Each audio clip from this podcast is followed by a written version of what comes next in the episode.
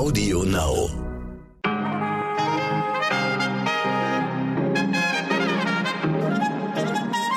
Einen wunderschönen guten Morgen in dieser neuen Woche, liebe Zuhörerinnen. Mein Name ist Michelle Abdullahi. Es ist Montag, der 20. September und das ist heute wichtig.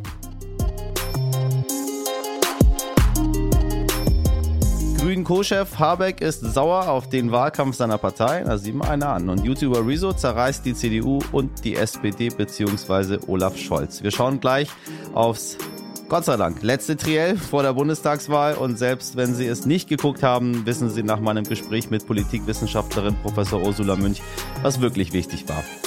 Ach, und äh, ich sage noch schnell Happy Birthday, Bundesverfassungsgericht. Alles Gute nachträglich zum 70. Geburtstag, der war nämlich gestern. So, jetzt geht's los.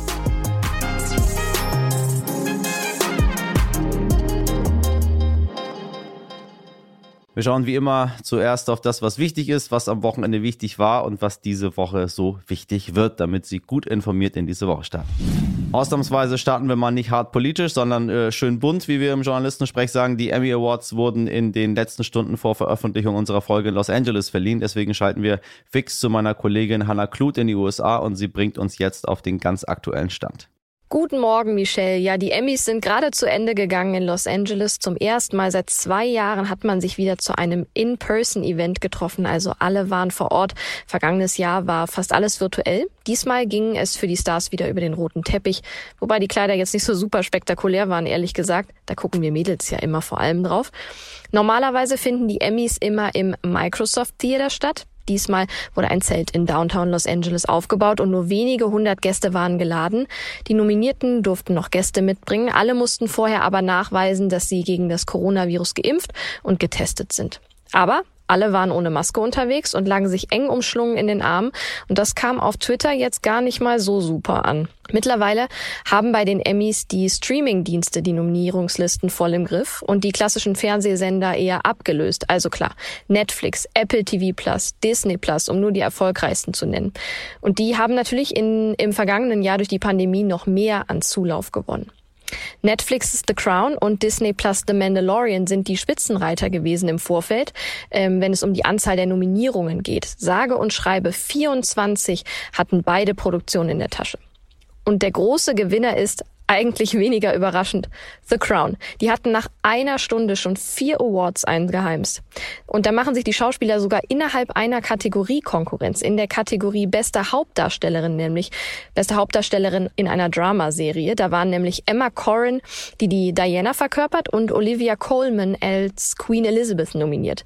Gewonnen hat am Ende Olivia Colman und die hat auch in ihrer Rede ihrem verstorbenen Vater sehr emotional gedankt, der in der Pandemie verstorben ist. Und auch die Kategorie des besten Hauptdarstellers in einer Dramaserie geht an The Crown mit Josh O'Connor in seiner Rolle als Prinz Charles. Und auch die beiden Nebendarstellerkategorien in einer Dramaserie gingen an The Crown. Bislang konnte Netflix nie den Award in der Kategorie Beste Dramaserie gewinnen, obwohl sie schon oft nominiert waren. Diesmal wieder mit The Crown und Bridgerton waren sie im Rennen. Und in diesem Jahr hat es tatsächlich geklappt. Natürlich, völlig überraschend, dank The Crown der Dramaserie über das britische Königshaus. Außer Josh O'Connor waren übrigens alle anderen The Crown-Mitglieder nicht anwesend in Los Angeles. Für sie gab es eine extra Party in London. Dort wurde dann immer hingeschaltet. Klar, macht ja auch Sinn in Zeiten einer Pandemie. The Crown ist eine britische Serie. Die Darsteller sind Briten. Also sind auch alle in Großbritannien geblieben. Also alle bis auf Josh O'Connor. Hervorheben will ich noch RuPaul Charles, der heute seinen elften Emmy mit nach Hause nehmen kann und jetzt der am meisten ausgezeichnetste schwarze Künstler ist. Heute wurde er als Host und Producer seiner Reality-Show RuPaul's Drag Race ausgezeichnet. Eine Reality-Serie, in der Drag Queens gegeneinander antreten. Und das ist natürlich auch ein Statement gewesen, diesen Award und eben auch diese Reality, an diese Reality-Show zu vergeben. Ein Statement, das wir gerne öfter sehen würden.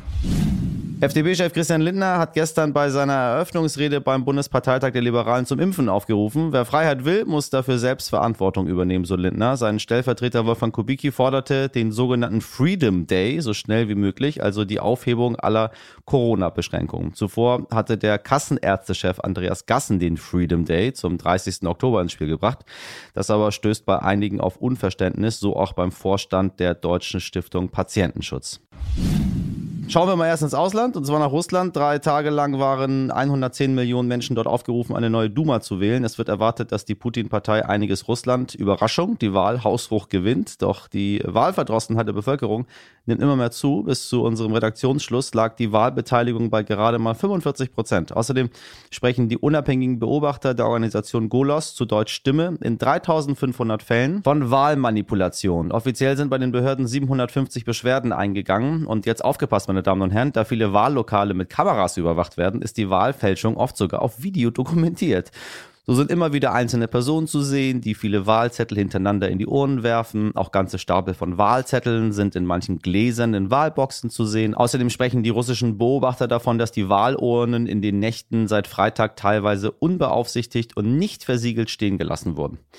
Naja, ein bisschen feiere ich Sie davon, dass es Ihnen so egal ist. Falls Sie mehr zur Stimmung im Land und den Hintergründen dieser Wahl wissen möchten, am Freitag hatten wir ein Gespräch mit dem Journalisten Nico Karasek, der in Moskau lebt.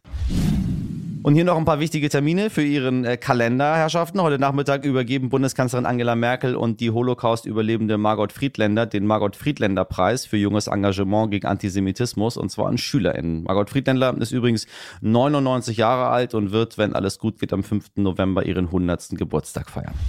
Am Donnerstag ist der Tag der Bisexualität. Seit mehr als 20 Jahren wird der Tag in vielen Ländern weltweit gefeiert. Ins Leben gerufen haben ihn übrigens Teilnehmer in einer internationalen LGBTQ LGBTQIA-Konferenz 1999 in Südafrika. Ziel des Tages ist es, bisexuelle Geschichte, Kultur und Community zu feiern und bisexuelle Menschen in der Gesellschaft sichtbarer zu machen. Am Freitag findet unter dem Hashtag Alles fürs Klima der globale Klimastreik von Fridays for Future statt. Auch die bekannteste Klimaschutzaktivistin der Welt, natürlich Greta Thunberg, nimmt daran teil. Sie kommt dafür extra nach Berlin, um kurz vor der Bundestagswahl am Sonntag nochmal ein Zeichen zu setzen. Na, schauen wir mal, was das dann für ein Zeichen letztendlich werden wird und wie sich das auf die Bundestagswahl auswirkt. Wir bleiben beim Thema Bundestagswahl, liebe HörerInnen. Ja, Sie haben so viel gemeckert, dass es alles immer über Corona, Corona, Corona geht. Wobei ich habe gemeckert, dass es immer über Corona geht. Und jetzt geht es seit äh, Wochen um Bundestagswahl, Bundestagswahl, Bundestagswahl. Ich glaube, bald haben wir hoffentlich bald geschafft. Wahlkampf-Endspurt aber jetzt gerade. Und nachdem wir in den letzten Wochen in unserer Serie die zweite Reihe mit NachwuchspolitikerInnen der Parteien im Bundestag gesprochen haben, wollen wir diese Woche gerne von Ihnen hören, was Sie sich denn so von der Wahl erhoffen, was Ihnen politisch wichtig ist. Und der Titel Die dritte Reihe ist irgendwie naheliegend, aber wenn man lange drüber nachdenkt, wobei, wenn man eigentlich ganz kurz drüber nachdenkt, ganz schön falsch. Also aus unserer Serie Die erste Reihe, meine Damen und Herren, das sind Sie heute, Hörerin Lisa, dreifache Mama. Ohren auf. Guten Morgen, ich bin Lisa, ich bin 30 Jahre alt, komme aus Dettum. Das ist sehr ländlich gelegen hier in Wolfenbüttel. Ich bin Ergotherapeutin, zurzeit in Elternzeit. Also ich wünsche mir von der Wahl, dass alle Gesellschaftsschichten beachtet werden, dass es für jeden was dabei ist, dass Kompromisse gefunden werden, dass die Politik zusammenarbeitet und nicht jeder für sein eigenes Wohl arbeitet, dass keine Korruption untereinander stattfindet, sondern dass alle, ja, alle zusammen für das Volk sind. Korruption ist ein gutes Stichwort. Ich habe es vorhin schon erwähnt. YouTuber Rezo hat nochmal ordentlich politischen Wumms geliefert. Er hat am Wochenende ein neues Video veröffentlicht, in dem es um Parteispenden, Lobbyismus und vor allem um politische Korruptionsaffären geht. Millionenfach wurde es schon geklickt. Die CDU kommt dabei, oh Wunder, besonders schlecht weg. Aber auch SPD-Kanzlerkandidat Olaf Scholz. Rezo erwähnt zum Beispiel Scholz Erinnerungslücken im Cum-Ex-Skandal mit der Hamburger Warburg Bank und die Rolle von Scholz in der Wirecard-Affäre. Tja, und mit diesem Vorgeschmäckle stand dann gestern Abend das letzte TV-Triell vor der Bundestagswahl bei den KollegInnen von Pro7 Sat1 und Kabel 1 an. Wie sich nun Scholz, Baerbock und Laschet im letzten TV-Triell geschlagen haben, das bespreche ich mit Politikwissenschaftlerin Frau Professor Ursula Münch. Frau Münch, ich grüße Sie. Guten Abend. Hallo. Haben wir noch ein Triell gebraucht? Nein, also ich jetzt zumindest nicht. Ich glaube, das geht nicht nur mir so. Andererseits finde ich, es war eins der besseren Trielle, wenn nicht sogar vielleicht das Beste. Weil es ein bisschen mehr um Inhalte ging dieses Mal? Also ich fand es deutlich mehr Inhalte. Ich finde, es sind ein paar Sachen, zum Beispiel das Thema Pflege äh, ist aus, angesprochen worden, das Thema Mindestlöhne, äh, wo sich ja durchaus auch einiges für Wählerinnen und Wähler an Inhalten gezeigt hat. Was wieder überhaupt nicht dran gekommen ist, trotz aller Konzentration auf Inhalte, dass die Bundesrepublik Teil einer Europäischen Union ist und dass wir auch außenpolitische Entscheidungen treffen müssen und gerade in den letzten Wochen ja gemerkt haben, dass wir das auch innerhalb Europas neu angehen müssen. Äh, das hat wieder nicht stattgefunden. Klar, bei einem, bei einer Wahl spielen normalerweise vor allem innenpolitische Themen eine Rolle, äh, aber das zumindest zu einem Thema zu machen, wäre ja schon sinnvoll gewesen. Man hätte sich überhaupt gewünscht, dass sich die, äh, diese drei Trielle, die Veranstalter dieser Trielle und die Moderatoren, dass die miteinander das mal absprechen und dass die einen vielleicht dieses Thema sich konzentrieren und die anderen jenes. Also ich finde, das wäre doch eine Möglichkeit gewesen uns nicht immer mit denselben Themen zu langweilen oder ja auch die, im Grunde auch die, äh, die Triellisten, die Kandidatin und die Kandidaten ähm, ja, also da hätte es eine Möglichkeit, glaube ich, gegeben, das noch ein bisschen besser zu machen. Also wir haben ein Thema dann für in vier Jahren. Sie haben den Mindestlohn angesprochen. Armin Laschet sperrt sich gegen die 12 Euro. Muss er dann nachliefern? Ich meine, er begründet das. Also ich glaube, das kommt dann insgesamt in der Öffentlichkeit nicht besonders gut an. Er begründet das natürlich durchaus nachvollziehbar mit diesem Argument, äh, dass das nicht eigentlich nicht Aufgabe des Staates sei, jetzt genau festzulegen, wo der Mindestlohn zu liegen hat. Äh, das kommt natürlich der Wählerschaft der CDU, CSU, auch bei der FDP äh, und der AfD ohnehin sicherlich sehr gut an. Aber für diejenigen, die nun tatsächlich nicht üppig verdienen und die sagen, dem bisherigen Mindestlohn haben wir keine Chance, das Leben äh, zu bewältigen. Äh, denen ist es natürlich relativ egal, äh, ob das jetzt ordnungspolitisch korrekt ist, was da die SPD fordert und die Grünen oder nicht. Frau Baerbock fordert eine 35-Stunden-Woche für die PflegerInnen. Geht das? Ja, also ich meine, auch das sind natürlich Sachen, dass man, äh, klar, das ist, das kann man sich wünschen. Äh, man mischt sich natürlich dann ganz stark äh, in Arbeitgeberbelange an und es sind nun nicht alle äh, Pflegeeinrichtungen, nicht alle Krankenhäuser, geschweige denn äh, Altenheime äh, sind äh, in, in staatlicher oder gar oder in kommunaler äh, Verantwortung. Also insofern, äh, das sind natürlich Einmischungen des Staates, äh, die es in unserer sozialen Marktwirtschaft nicht gibt, aber es hört sich natürlich gut an, es kommt gut an, aber jeder, der in der Pflege arbeitet oder ein bisschen Ahnung hat, äh, weiß natürlich, dass das ein Wunschkonzert ist äh, und nicht von der Politik festgelegt werden kann. Dass man aber in der Gesundheitspolitik natürlich äh, Sachen handhaben kann, dass man zum Beispiel weggehen kann von Fallpauschalen, da hätte ich mir dann schon mal eine Nachfrage der Moderatorinnen gewünscht. Wenn man das Ganze auf Twitter verfolgt hat, das Triell, äh, dann haben alle gesagt, Linda Zerwakis sei die Gewinnerin des Abends. Wie sehen Sie das?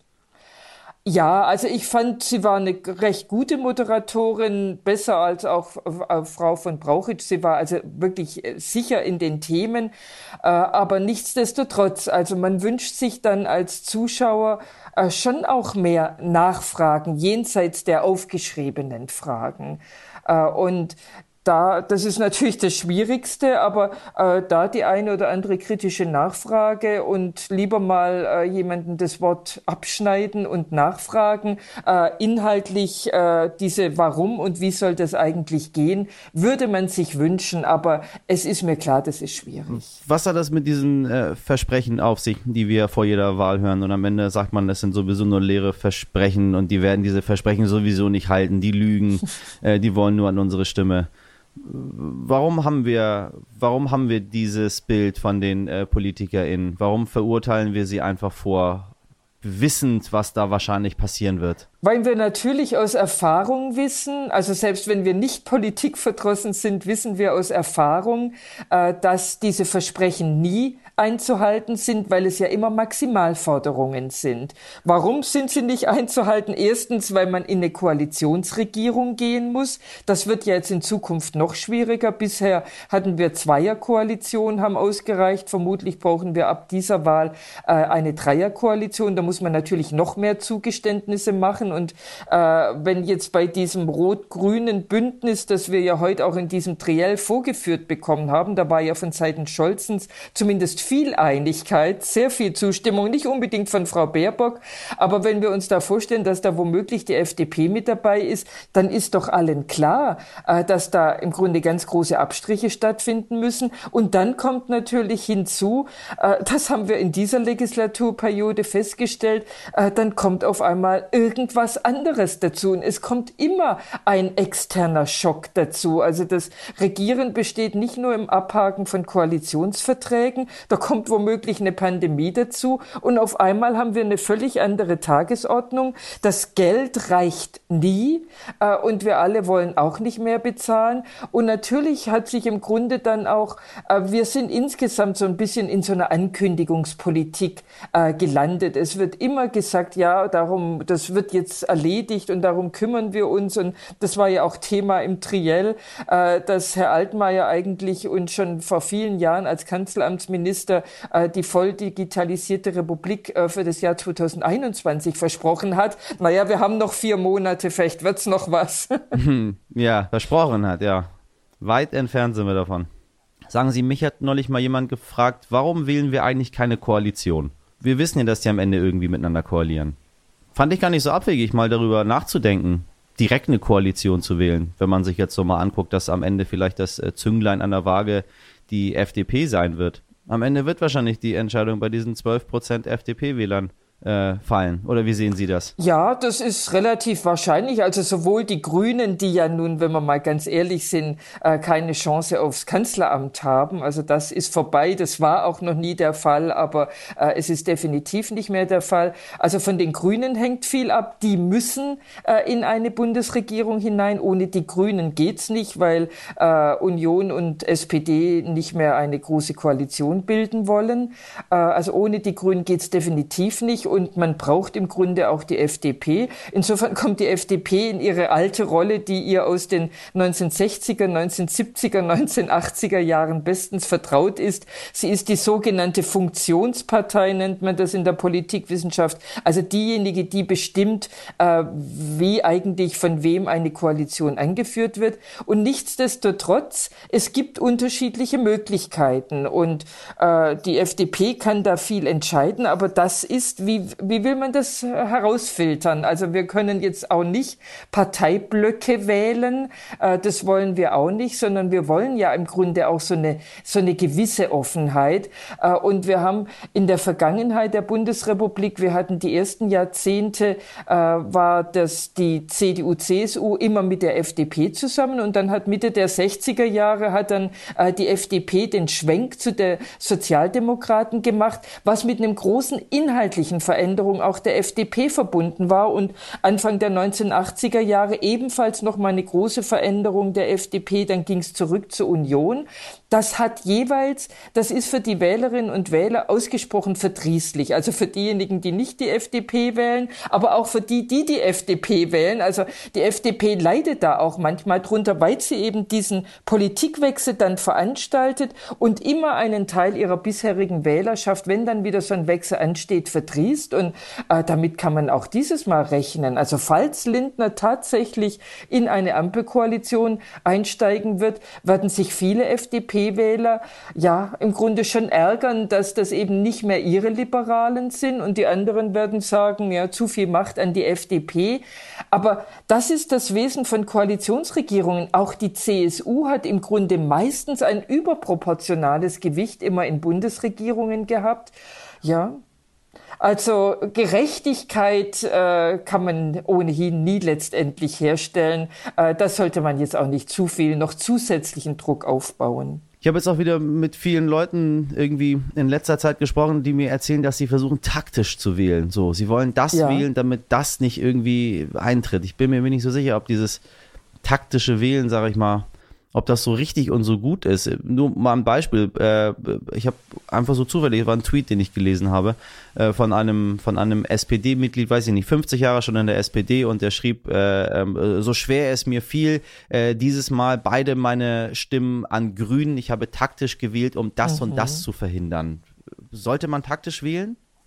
Also natürlich kann man sich als Wählerin oder als Wähler schon Gedanken machen, was möchte ich eigentlich am Schluss erreichen? Also ungefähr in welche Richtung, welche Koalition stelle ich mir denn eigentlich vor? Oder will ich, dass meine Stimme überhaupt zur Wirkung kommt? Also wähle ich eigentlich eine Partei, die in Parlament einzieht? Das ist ja auch eine Form des taktischen Wählens. Ganz wichtig finde ich ehrlich gesagt, dass die, diese taktischen Überlegungen äh, mit Blick auch auf diese womöglich uns drohende oder sicher uns drohende völlige Über Übergröße des Deutschen Bundestages, äh, die dadurch kommt, äh, wenn tatsächlich äh, zu viele Überhangmandate produziert werden, die dann durch Ausgleichsmandate äh, wiederum ja ausgeglichen und damit der Bundestag noch größer wird. Also man kann schon auch damit taktisch wählen, dass man sich überlegt, welchen Beitrag kann ich eigentlich als Wähler und Wählerin äh, leisten, äh, um den Bundestag nicht zusätzlich zu vergrößern. Und da mag es in der einen oder anderen, äh, beim einen oder anderen Wahlkreis äh, schon Möglichkeiten geben, dass man zum Beispiel eben nicht Erststimme und Zweitstimme unterschiedlich vergibt. Mit Blick auf nächste Woche ist alles schon entschieden oder werden wir tatsächlich erst um 18 Uhr, wenn die erste Hochrechnung nach oben schießt, wissen, ob es kompliziert wird oder auch nicht? Also kompliziert wird es meines Erachtens relativ sicher. Ich gehe mal davon aus, dass die, das Wahlergebnis der beiden größeren Parteien relativ eng aneinander liegt. Da wird schon jemanden geben, den man, äh, der vorne die Nase voran hat. Das sagt uns aber dann immer noch nicht, ob das auch diejenige Partei ist, die tatsächlich den Bundeskanzler stellt, ob alles schon entschieden ist. Es ist vermutlich schon einiges deshalb entschieden, weil ungefähr 40 bis 50 Prozent der bundesdeutschen Wählerinnen und Wähler anscheinend Briefwahl machen wollen und viele das natürlich schon abgeschickt haben haben, womöglich auch schon vor dem heutigen Triell, also sich schon früher die Meinung gebildet haben, obwohl wir noch eine ganze Woche Wahlkampf haben und am Freitag vor dem äh, Wahlsonntag ja auch immer noch so Höhepunkte sind. Also ich glaube schon, aber dass noch eine gewisse Bewegung drin ist. Also das wird noch durchaus, das kann schon noch spannender werden, indem sich äh, vielleicht die beiden großen Parteien annähern. Also auf jeden Fall, es ist noch nicht gelaufen und es lohnt sich immer noch entweder Briefwahlunterlagen einzuschicken oder tatsächlich ins Wahllokal zu gehen. Meine Damen und Herren, da nochmal der Aufruf, gehen Sie wählen. Frau Professor Münch, ich danke Ihnen ganz herzlich für Ihre Einschätzung. Es war mir ein Vergnügen. Und sollten Sie sich noch nicht sicher sein, für wen Sie Ihre Stimme abgeben, lesen Sie die Wahlprogramme durch äh, und machen Sie sich Ihr eigenes Bild, meine Damen und Herren. Wie eben schon erwähnt, gehen Sie einfach wählen. BriefwählerInnen sollten ihren Stimmzettel, wusste ich selber auch nicht, am besten spätestens am Mittwoch einwerfen, damit der Brief rechtzeitig ankommt. Also, falls Sie es noch nicht gemacht haben, sputen. Damit verabschiede ich mich für heute und äh, schicke Ihnen einen hoffentlich fröhlichen Montag. Schreiben Sie uns wie immer gerne Ihre Gedanken, Ihre Gefühle, was immer Sie möchten an heute wichtig stern.de und schicken Sie uns an diese Mailadresse auch gerne eine Sprachnachricht zu Ihren Wünschen zur Wahl, meine Damen und Herren. Denn Sie und wir und wir alle, wir sind das Volk und äh, wir sollten gehört werden. Also ich bin gespannt auf das, was alles von Ihnen kommt. Und empfehlen Sie uns bitte weiter. Folgen Sie uns auf Ihrer Lieblingspodcast-Plattform. Bewerten Sie uns gerne mit fünf Sternen, meine Damen und Herren. Nein, Sie können auch einen Stern geben, wenn Sie mich nicht mögen. Ist nicht so schlimm. Äh, aber reagieren Sie, seien Sie aktiv, nehmen Sie an dem Leben teil. In der Redaktion für Sie, ja, zum Teil auch nachts, um Ihnen die äh, Emmys frisch zu servieren. Im Einsatz Sabrina Andorfer, Mirjam Bittner, Dimitri Blinski und Martin Schlack. Produziert hat Waikwan heute für Sie. Wir hören uns morgen um 5 Uhr oder sagen wir mal ab 5 Uhr wieder. Sie müssen für mich nicht so früh aufstehen. Bis dahin machen Sie was draus. Ihr Michel Abdullahi.